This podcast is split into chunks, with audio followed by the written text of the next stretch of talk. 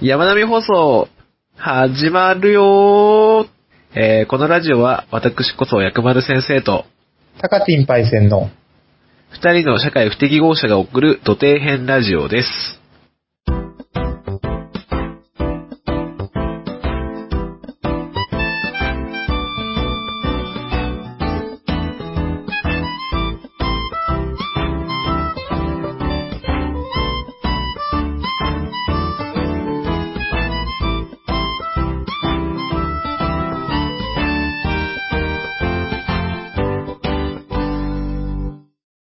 はい、ということで、第3回目始めていきたいと思います。はい、ついに、ついにというか、もう3回目ですかね。はい、3回目です。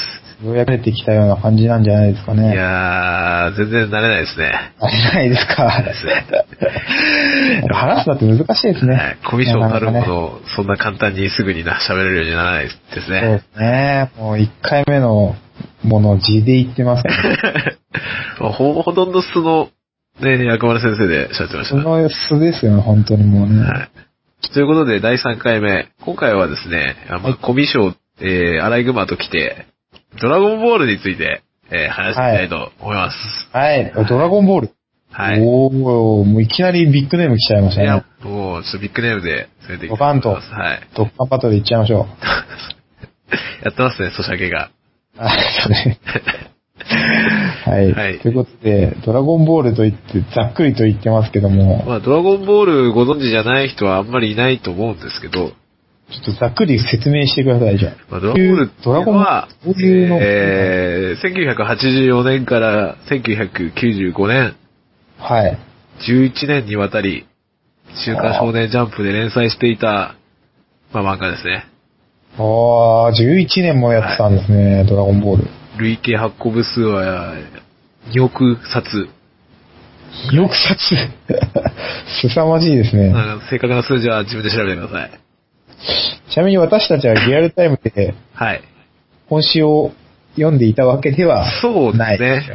そうですね。だいたいまあ、アニメの再放送とかでよく見てた世代ですかね。そうですね。はい私もやっぱ、あの、単行本で、こう、読み直すような形になりました。結局、リアルタイムで追っていたわけではないということそうなでんですすねね。。ドンピシャ世代ではないって感じですかね。はい。そうですね。はい。どちらかというと、まあ、ワンピースとかがドンピシャ世代ですかね、我々は。まあ、まあ、そうですね。はい。まあ、ドラゴンボールって、まあ、知らない人いないぐらいのビッグネームの漫画なんですけど、はいはいはい。まあ、めちゃめちゃすごいんですよ。めちゃめちゃすごい。ははい。何がすごいかっていうと、い。あの、日本の漫画の一個ワンランク上げた人なんですよ。鳥山明先生は。ワンランク上げた。はい。おー、ちょっとどういう意味合いですかね。多分それは具体的な例を挙げるとすごいわかりやすいと思うんですけど、はい。あの、ドラゴンボールの絵って、はい。今でも通用する絵だと思うんですけど、はいはいはい。逆に言うと、ドラゴンボールの、まあ、小回りとか絵柄が、後世の、まあ、現代の漫画に非常に強い影響を与えてるから、そういう印象を受けるんですよね。あー、小回りもそうなんですね。小回りもそうですね。まあ、あの、そういう演出とか、その、まあ、その、なんていうんですかね、えー、アングルとか、はいはいそうっ。はいたところが結構、あの、今の漫画に通じるところがあって、ああ、そうなんです読ね。んでて、昔の漫画だなって思うのって、ドラゴンボール以前の漫画なんですよ。ああ、なるほど、なるほど。ドラゴンボール以降の漫画は、そこまで昔のま、まあ、もちろん昔の漫画の感じの印象を受けるところもあるんですけど、すっきりとした視点を引くとすれば、やっぱドラゴンボールっていうのが、まあ、線になってるんじゃないかなと、まあと私は思う。ああー、じゃあもう漫画界の先駆者みたいな。先位駆置者、づけなんですね先駆者はちょっと意味違うからな。先駆者ってほど駆者でもないんで先すけ駆者、もともと漫画はありますから。ど。まあ革命みたいな。革命児みたいなね。はいはいはい。例を挙げると、ドラゴンボールの前にやってたジャンプの漫画っていうと、キャプテン翼とか、はい。はいはいはいはい。筋肉マンとか、はいはいはい。あとスペースコブラとかですかね。ああ、はいはいはい。有名どころですはいね。で、同時期にやってたのは、北斗の拳とか、はいはい。 先駆け男塾とか、男臭いのいただきます。あと、セイントセアとかですね。おー、ほうほうほうほう。なるほどね。でビッグネームですね、はいそこ。ビッグネーム、まあ、ビッグネームを挙げてるんですけど、で、ドラゴンボールの以降の漫画で有名なのは、まあ、シャーマンキングとか、 はい。はいスラムダンクとか、はいはい。まあ、それこそワンピースとか、はいはいはい。やっぱこう、現代の的な漫画に、の線を引くとすれば、やっぱそこはドラゴンボールなんですよ。あー、やっぱそこがターニングポイントっていうことなんですね。個人的に思ってるのは、はい。あのドラゴンボールって、ゲギガ調の漫画と、デフォルメ的な漫画の、ちょうどこう、間というか、いい具合にこう、折衷してる感じがするんですよね。あー、なんか劇画調っていうとやっぱり北斗の剣とか、そうですね。あのー、まあ、ジョジョとかそうそっち系ですよね。まあ、そういった漫画のこう、ちょうどこう、中間的な、今のこう、なんですかね、キャラクターとかの、まあ、スタンダードの、まあ、キャラクターデザインとかは、やっぱ、そういうドラ、ドラゴンボールとかね、こう、ドあラクー。エとか、そういったやっぱり鳥山先生の絵が、ベースになってるんじゃないかなと、あ個ー。人的に思ってるんですけど、ど。はいはいはいはい。つまりですね、ドラゴンボールは漫画へのね、ドレッドノートなんですよ。トレッドノート。はいはいはい。そうか、そんなにすごい、はい。すごい漫画なんですね。 はい。そう、ちなみにドレッドノートっていうのはイギリスの戦艦ですね。はい。はいまあ、あの、全然ピンときてなかったらバレちゃいますけど、はい。さらっと流そうとしたんですけ ど、それ流そうとしたでしょ。ダメだよ、それはよくトない。レッドノートっていうのはは、いその戦艦はいっていうことなんですが、いや、戦艦に革命を起こした戦艦。ああ、なるほどね。はいじゃあ、革命、革命はい児というこ革と命で、そう、戦国時代で言えば織田信長みたいな、そんなはいは感いじですね。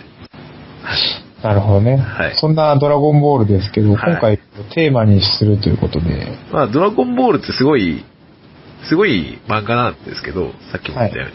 はい。なんですけど、話の構成って結構適当なんですよね。ああ、そうなんで すか。なんかすごい作も作り込まれてるようなイメージいをや受いけます。や、意外とすごい適当で、はい。あの、そういう荒探しし始めたら、めっちゃキリないんですよ。ああ、そうなんですか。はい。設定の矛盾とかそういうこあとですもう、もう、もう、至るところにあらま。隠れてるんですけど、でもそういうのをき探してたらキリないんですよ、本当に。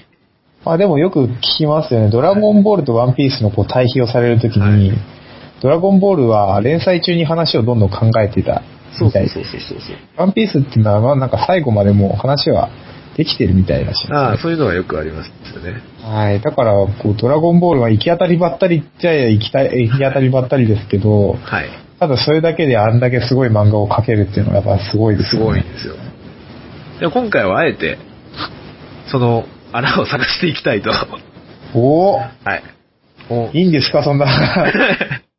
革命児に喧嘩売っちゃって大丈夫ですかいや、まあいやいやいや、穴はいっぱいありますから、そこは。じゃあ行っちゃいましょう、アラを。はい。だからそもそも、あの、はいどこまでの話をするかってところなんですけど、はいはい。ドラゴンボールって今もアニメやってるじゃないですか。今ちょうどやってるみたいですね。ドラゴンボールスーパスーパー、はー、いス。ーパー。見てますえー、私ちょっと見てないんですよね。ただ話だけよく聞くんですけど。あーはい。私もそこまでしっかり見てるわけじゃないんですけど、まあそこら辺の話はあんまりしないです。あ、しないんですあね。ついていけないんで。そうですね。見てないんで詳しくないんですよはねい。。私、あの、ドラゴンボール原理主義者なんで、はい。はい。原理主義者というと、原作を、あ、そうであの、すそうこうでつけすね。るんではすい。ね。もうあれが生死であって、それは全部、それ以外は全部、こう、二次創作だと思ってて。ああ、なるほど。もう GT も許さんというスタンス ですね。 GT も、まあ、あんまり、まあ、あれはあれだよねっていう感じ です。ごめんなさい、鳥山先生。そういう、あの、都市伝説が出ちゃうぐらい親の切もありますからあるね。ぐらいの、うん。まあそこら辺はその、もう作品として単体でこう見たら別にいいんですけど、はい。それを一連ストーリーとして見る必要はないかなと思ってます、ああ、なるほど別にね。スーパーとかを指定する気は全然なくて、はい。はい。ただちょっとあの、これ違うだろうっていうのはちょちょっとあるんですよね。で、今回は、せその、静止の方そうですね。をメインに果たしていくってことですかね。はい。はい。スーパーはね、ちょっとね、ドロゴッドサイヤ人とか、スーパーサイヤ人ゴッドとか、あるじゃないですか。わかりづらいですよね。そうですね。なんかすごい、すごいいろんなサイヤ人が出てくるんだそうと。そうスーパーサイヤ人ゴッドが出てきて、はい。スーパーサイヤ人ゴッドなんちゃらもあるんですスーパーサイヤ人っていうのが出てくる。もうなんだかよくわかんないですね。スーパーサイヤ人ゴッドっていうのはなんか一つの形態なんです。サイヤ人を超えると、スーパーサイヤ人ゴッドになるんですよ。なんかいつもサイヤ人が言ってたし。 で、それが、それは、あの、ベース状態なんです、ベース。はい。ゴッド状態っていうのがあるんですね。ゴッド状態とかあって、そこからスーパーサイヤ人になると、スーパーサイヤ人、ゴッドスーパーサイヤ人になるんですわかんねえな。よ。 わかんなくなるんで、今、スーパーサイヤ人ブルーって呼んでますね。ああ、なんか青くなるんですよそね、うそう確かね。青くなるやつね、はい。はい。それが出てきたのが、あの、映画の、復活の F の時。ああ、はいはい、やってましたね。フリーザは F は見たんですよ。フリーザ様が復活するお話、フリーザザ様がゴールデンフリーザになるっていう。はいはい。はい。あの映画もまあまあ、結構突っ込みどころのある映画だったんですよね。今、そのスーパーだとフリーザ様が仲間になるみたいな話しま したけど、あれ多分仲間になってないと思いますよ、多分。あそうなんですねはい。あれはなんかこう、そういう、なんか、なんですかね、ポージングみたいな感じじゃないですか。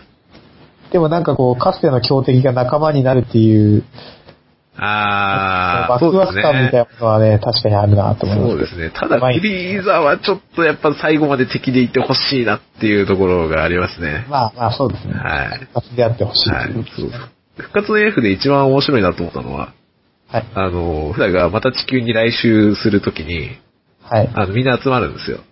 はいはいはい。かつての選手たちが。ああ、そうなんですね。はい。で、こう、みんな来た時に、天津飯とか、まあ、作りに来るじゃないですか。はい。で、亀仙人来るんですよ。ああ、はいはい。ちょっと、えって思いませんその、レ強さのレベル 的に。そうそうそうそうそう。まあそうですね。お前今まで亀仙人は、早々に置いてかれましたからね、強さ的にも ね。お前ピッコロ、初代ピッコロ大魔王戦以来全然戦ってねえくせに何フリーズにいきなり出てきてんだよって思うじゃないですか。まあそうです ね。はいまあ原作ファン、的にはね、そう、そうなんですよ。そうですね。はい。で、天津飯来た時に、はい。あの、セリフがあるんですけど、はい。チャオズとヤムチャは置いてきたって言うんですよ。チャオズとヤムチャは置いたのにカム仙人来るんで すね。はい。あの、サイヤ人が襲来してきた時に、はい。まあ、あの、チャオズ死んじゃって、それ以降の戦い、チャオズ参加しないんですよね。まあそうですね人。造人間編の時も、あの、天津飯にチャオズを置いてきて追われるんですよ。。ああ、置いてきたって言われてました ねはい。あいつはこの戦いについていけない。 はい、言われてましたね。まあ、ヤムチャもヤムチャであの戦いでもう完全にお荷物だったんで、まあそうですね、お荷物でしたけど、ただヤムチャはまああれですよね、その後も幾度か参加はしてましたけどね。参加してたんですかね。まあ、ちょっとあの、悟空に薬を届けるっていう仕事をしてましたね。そうですね。はい。この戦いで一番力にならないのは俺だからな、みたいなことを言ってましたからね、じゃまあ、、はいいキャラしてるはいと思いますけどね。みんなに人気ある。ヤムチャしやがってということで。あ。そんなヤムジャとね、チャウズはこう、やっぱりこう、戦力外通告を受ける中で、なぜか亀仙人いいっていう謎なの。謎ですね、それは。この前たまたまそのスーパーを見た時も、はい。亀仙人普通に戦ってましたね。あの、フリーザあそうなんですかフリーザとかと。カムセンにありあの年にして、戦闘力をまだ開けてるということなんですね。戦闘力、やっぱりあの月時の戦闘力だったらなんとかなるってことなんですかね。まあ月壊したのは、すごい前後にも先にもそうですよね。あ、それも壊してましたけどね。ああ、はいはい。はい。あのー、大猿をなんとかするっていうそうですね。シチュエーションで二人とも壊してましたね。そんな簡単に月を壊してほしくないんだ そうなんですよ。ね。はい。で、まあその月を壊す話もちょっと出てくるんですけど、はいはい。まあ、とにとにかく、ちょっと亀仙人はちょっとあの、勢力外なんじゃないかなと思いながらも、この前のスーパーのアニメの時にフリーザとかみたいなのと戦ってましたね。でマあフマフーバーを使ってましたね、なんと。あ。マフーバ懐かしいですね。炊飯ジャーとかやつですよマね。フーバでフリーザみたいなやつをこう、封印しようとしてましたね。あの技は一応現役なんですね。あやっの、景気なんだなと。ぱ最強なんですよね、あの技ね。むあ亀仙人あの技使ったら死ぬんじゃないって思ったんですけどね。あれなんか、その使った人のこう精神エネルギーみたいなのをこうそのまま一緒に使っちゃうみたいな。でもなんか修行して多分大丈夫になったんですかね、きっと。 万能な修行ですね。亀仙人もあの年にしてまだ、こう、修行を重ねてるっていう。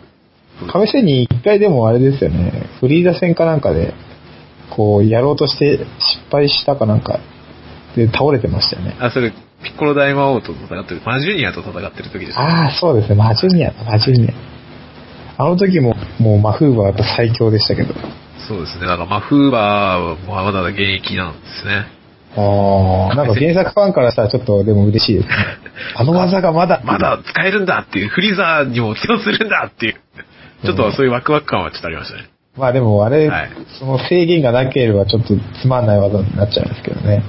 まあ、命をかけてやるからと重みがあるっていうね。まあでもその後もう体力使い果たして危険しっていうか、リライアしてましたけど。 あ、そうなんですね。 結局年に当てねえよって結局死死なないだけだったっていう。まあでも、まあでもそれでもだいぶ成長かなと思うんですけど。 やりますね。はい。でもまあ世、の世の中のお年寄りに夢をは与いえ夢を与える。まだまだ現役じゃっていうかでするね。べきですね。はい。まあ結局二次創作なんで、まあ別物を抱えてるんですよね、私は。はいはいはい。 はい。はそれい。はね。はい、そこは、そこはね。はい。はい。じゃあ、ということで、あの、ちゃんとした漫画の原作の方の、はい、そうですね。そうですね静止の方の話ということなんですけど。ただドラゴンボールの話をするときにはい。出てくると思うんですけど、はいはい。やっぱり、あの、ドラゴンボールの中で誰が一番ですかみたいな話すると思うんですよね。はああ、男の子、そういう話大好きですからね。もうね、強さ議論ですからい。パイセンさん誰が一番強いと思います強さですか、はい私はね、ご飯が一番強いんじゃないかと思ってるんですけどね。おーやっぱなんか、やっぱ私もそういう、こう、ネットとかで誰が一番強いのとかいろいろこう見たりとかしましたけど、はいやっぱご飯っていう人が結構多かったんですよね。あーあの、覚醒状態。そうですね、覚醒の状態のご飯っていうのは多分空を超えてるっていうことで、あー歴代でも最強なんじゃないかっていうふうにあ考察されてるとこもありましたけども。ーそう実はそうなんですよ。あ、やっぱそうなんですか。 すみません、当てちゃいました、実はそうなんですよ。 実はまあ、あ、あの、スーパーサイヤ人3の悟空か、まあ、あの、ご飯の覚醒状態で、もしスーパーサイヤ人になってたら、あどっこいどっこいなんじゃないかなぐらいの、 あですよね。あ、そうなんですね、やっぱね。はいご。ご飯はあの状態でスーパーサイヤ人になってないですから、そうなんですよね。はいまだ伸びしろがあるって伸びしいうころとをが考ある慮ってする。いう、考慮するとそうかもしれない。単体凄まじいそう。ねまあ、言っちゃえば一番強いのはベジットなんですけどね。まあフュージョン入れたら、 そう。フュージョン入れ、てそうか、ポタラね。ポタラで、まはいあ、フュージョンですけど、はい。ポタラ入れたら多分、まあ、ベジットですよね。まあ、そうですね。はい。あれじゃないですね、ゴジータの方ではないんですね。おじいた、あ、ポタラの方が強力なんで。あ、そうなんでしたっけあ、そうです、そうです。ポタラの方が、フュージョンよりも強力です。ちょっとポタラのあれがあんまり、ちょっと覚えてないんですけど、はい。なんかこう道具を使ってこそうでうす、強制的にフュージョンするみたいそな。うです。イヤリングの片方ずつつけると、はい。合体するっていう能力です。ああ、なるほど、なるほど。はい。あれが最強。あれ、ベジットが最強ですね。作中では。でもただ、はい。はい。あの、ちょっと、あの、ドラゴンボールをかじってるやつは、そこで、あの、悪魔って言うんですよ、きっと。ああ、いいや。 悪魔説もありました。悪悪魔は実は最初の方に出てきたキャラ。そうそうですかねね。悪魔。悪魔って能力的にはなんかこう、相手を、何でしたっけなんかに変えちゃうんでしたっえーとけ、ですね。悪魔糸光線っていう光線があって、はいはいはい。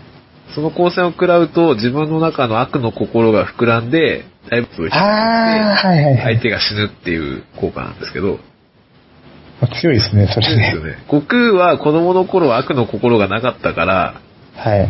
あの、それが効かないで負けたっていう。ああ、はい、そうですだねか。ら悪の心を持ってるやったら大体使えるから最強なんじゃないかっていう説が。まであ、すよねあの、ある程度の強さになっちゃえばそんな光線当たらないんですけど ね。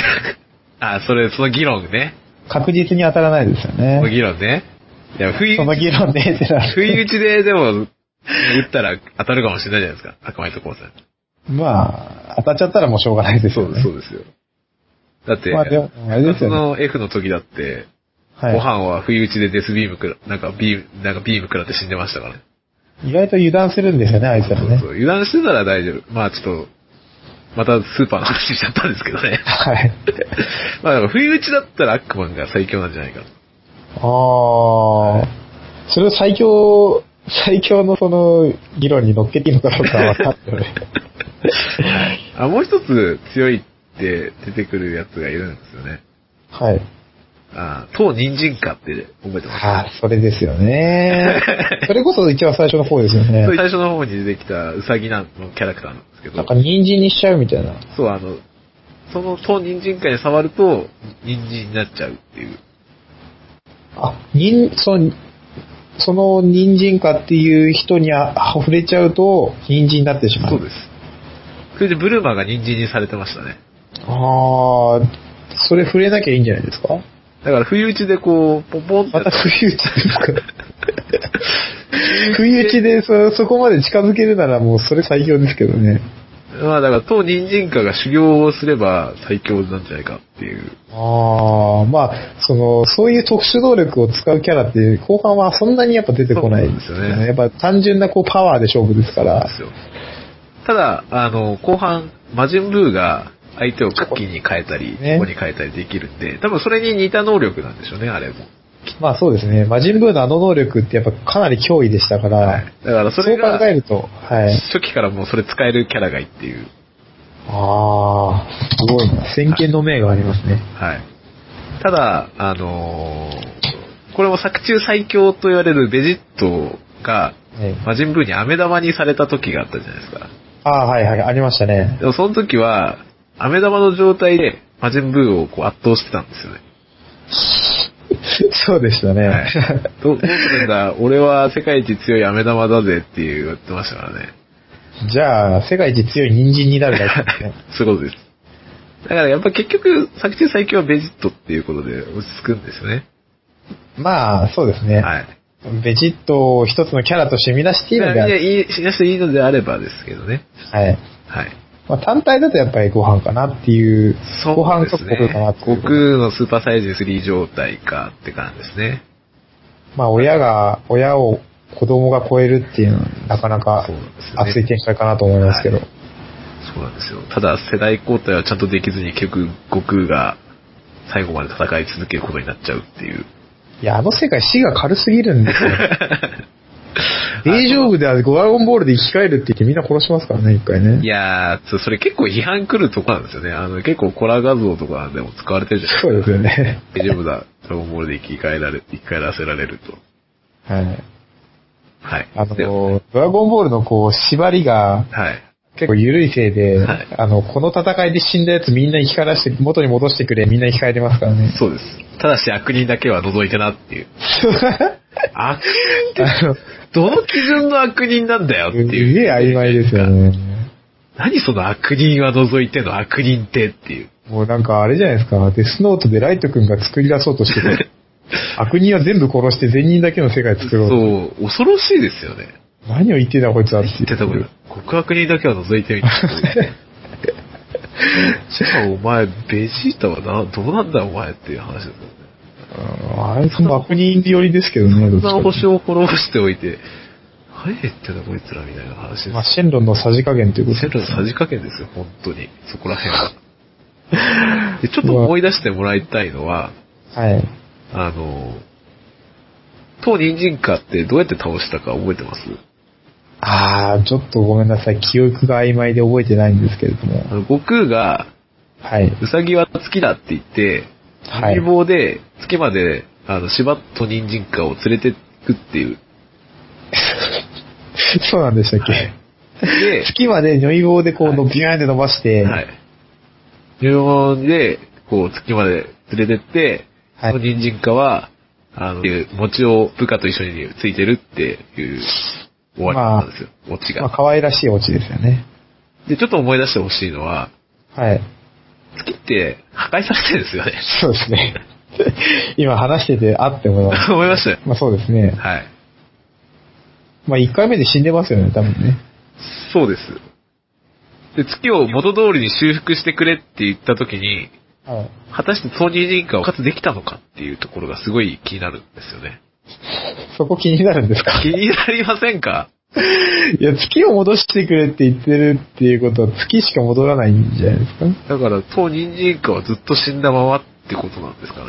まあ、あの、最初に無天老師様に殺されて終わりということで、 誰にも知らされずに死ぬっていう、そういうことですかね。まあ、アマズさえそれで生き返ったとしても、まあ、もう一回殺されて終わりです、殺されてるんですよ。で、その後また月もまた戻るんですけど、初期のドラゴンボールって、一度叶えた願いは叶えられないっていう縛りがあるんですよ。そうですね。ということは、初期ドラゴンボールにおいてはもう当人人化は復活できないってことなんですね。そうですね。はい。月は、月は2回目復活した時っていうのは、はい。ピッコロ製のドラゴンボール、せナメック星ですね。ナメック製の、はい。ナメック星のドラゴンボールは、人数がはい。固定なんですよ。一人しか生き返らせられないんですよ。あ、そうでしただ。から何かを修復してくれっていう時は、はい。まあその縛りも結局なくなるんですけどね。ゆるいですね。はい。でもその初期のその月を元通りにした時は、確かその縛りが残ってるはずなんで、トニー人化復活できないんですよ。だあからあ。結局、 トニー人化は、あの、死んでるっていう。結局死んでるままじゃないですか。 なんでそんなに当人参家の生死が、 生死にこだわってるんですか。いやー、あのキャラは今って感じですね。ああ、なるほどね。本当に。なんか、かわいそうだなって。。ファン感謝祭で出てきてほしいですね 本当に出てきてほしい、トニー人化には。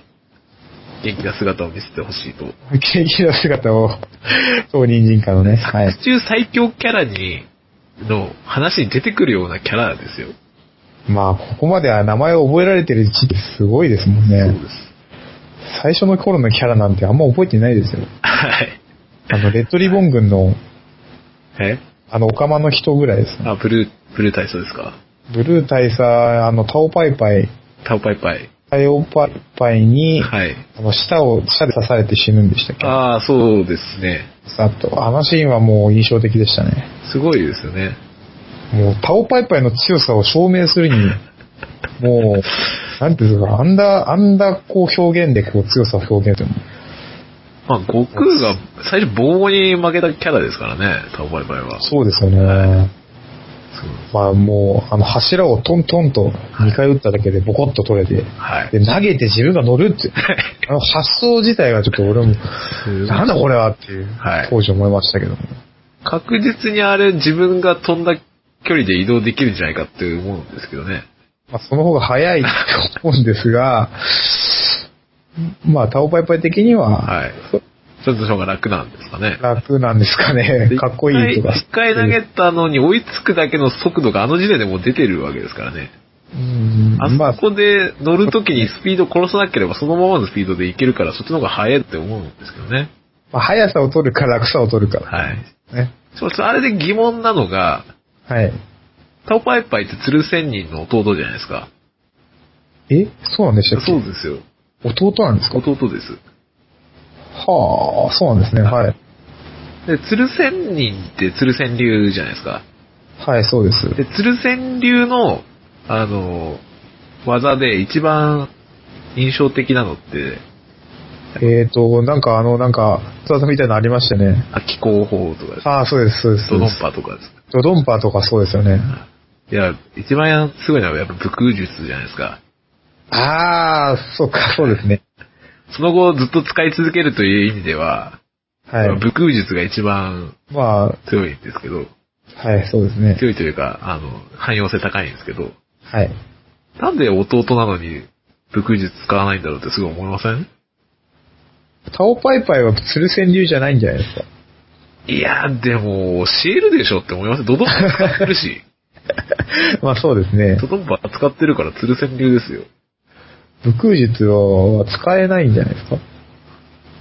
使いたくても使えなかった。いやー、でも、タオパイパイレベルの、ね、達人だったらすぐ武空術ぐらい使えると思うんですけどね。ああ、実は、使ってたとか。あ、あの飛んでるのは実は武空術だったと。武空術で、ああー、はいはいはい。で、途中までは武空術で行って、はい、そうです。そうですああ、はいはい。そういうことなんじゃないかなって。今勝手に思っただけなんですけどあー、なんかすごい、今、すごい、納得しちゃいましたかもしかして。 つきものが取れましたね。まさかの、ああ、解決するとは思いませんでした。本当に解決したのかどうかもちょっとよくわかんないですけど。いやぶさかではないですね。や、まあ、まあとりあえず、それで、とりあえず納得はできたんで。いいかなあ、 よかったです。はい。 まあタオパイパイはいいキャラしてましたそうよでね。すね。ということで、まあ、ちょっと、その件については、決、はいということで。はい。いやよかったです。月本の腫れ物が取れたということです。はい。はい。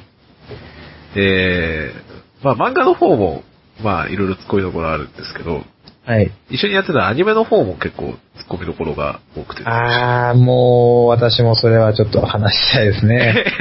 何かありいや、まもす、う一つですよね、もうね、アニメと言ったならん。か、えー、長すぎる回想じゃないで すか。やっぱそれ、やっぱ気になっちゃいますよね。あれ、なんですかね、15分くらいで回想使ってたイメージありますよね、毎回はなんいか。。やっぱそれ長期アニメの宿命です。できるだけ尺を伸ばしたいっていう。あ、だから、追いついちゃうんですよね。そうですそう結天局。才に追いついちゃうんで、できるだけこうアニメで尺を伸ばしたいんですよね。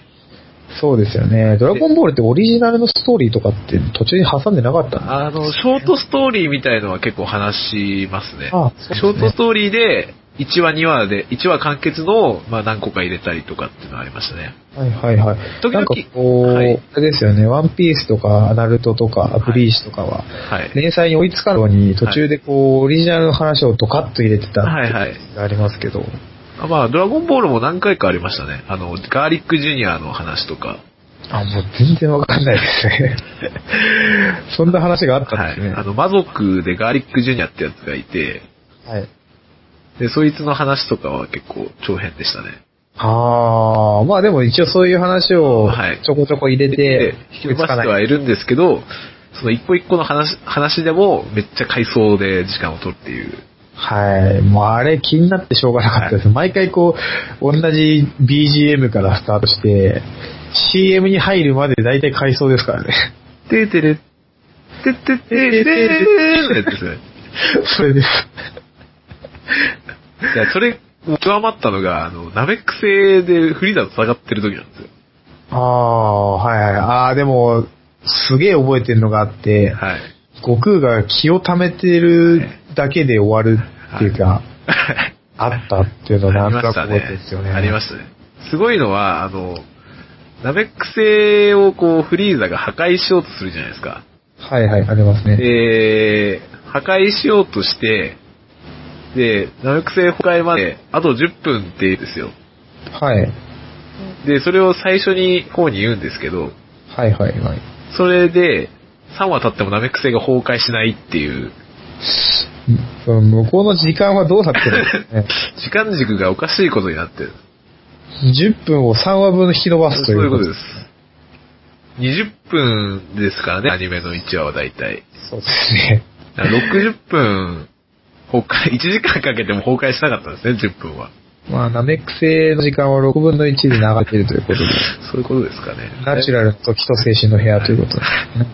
あれもすごいですよね。あの、ナメック星のシーンの次に海王星のシーンを挟んで、海王星の次に竜を流して、で、風、またナメック星に戻ったと思ったら、あの、ブルマとか、あの、カエルになったギニューのとカットとか入れて、そうですね。永遠にごまかし続けるという。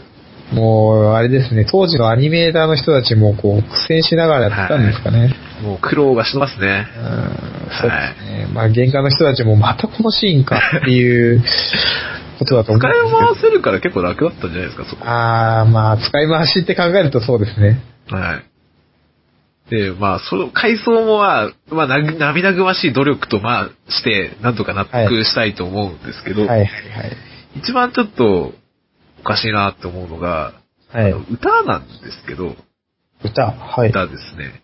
あの、ドラゴンボールのあの、魔人ブー編の時のオープニングって覚えてますあー、バジンブー編って何でしたっけね。あの、ゲッターパワーってやつなんですけど、あー、はいはいはい、ありまそすのね時。のフレーズの中で、はい。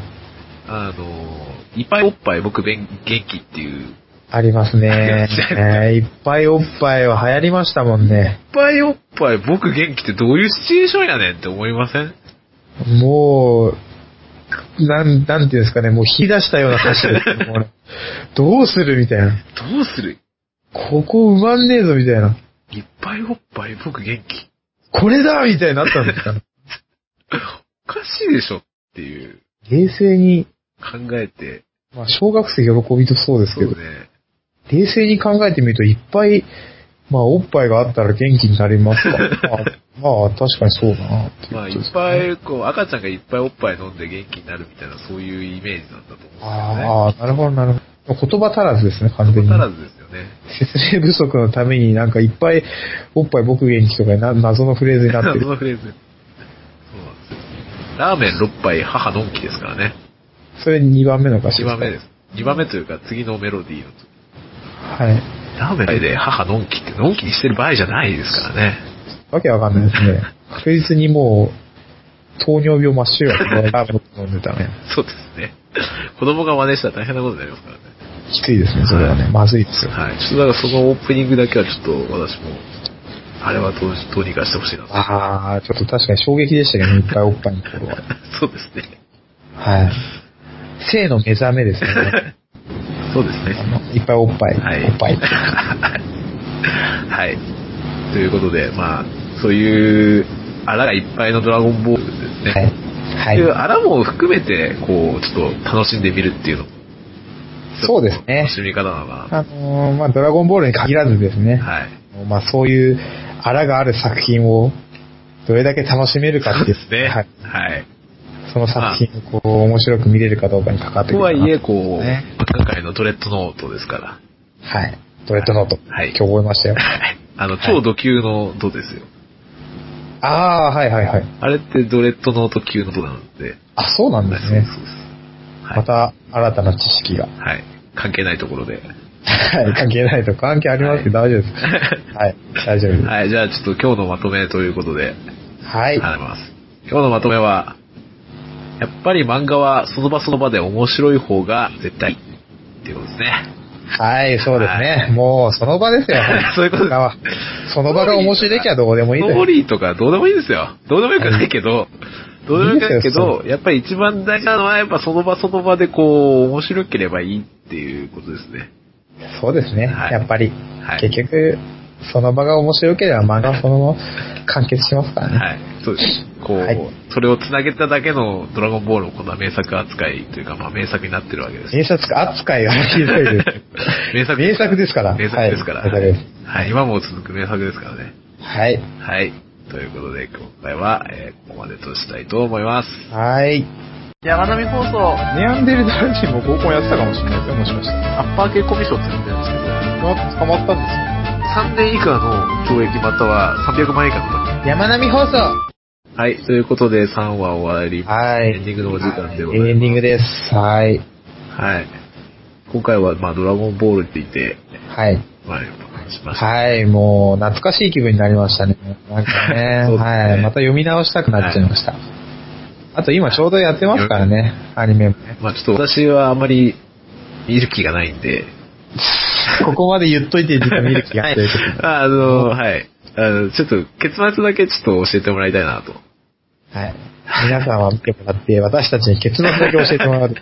美味しいとこだけを。美味しいとこだけ、いただこ美う味しいとこかなだとけをちょっと保管してます。はい。思いますね。はい。ははい。い。ということで、まといあうこと、ではい、おしまいなんですけども、まあ、はい。とにかくですね、全然認知されてないですよね、この、ラジオ。そうですね。はい。もう、ぜひね、はい。あの、認知されてるというか、見てる人がいることを知りたいんで。そうですね。ぜひね、まあ、見ていただいてる人がいいるのであればね、反応していただけるとるか。かそ、うですね。あると、ちょっとやる気にもつながりますのではね。い。はい。モチベーションがね、大事なんで、ここでのものは。ははい。い。ぜひとも、はい。よろしくお願いします。細々とやってきますので、はい。どうぞよろしくお願いします。ははい。ということで、第3回終了でございます。はい、終了です。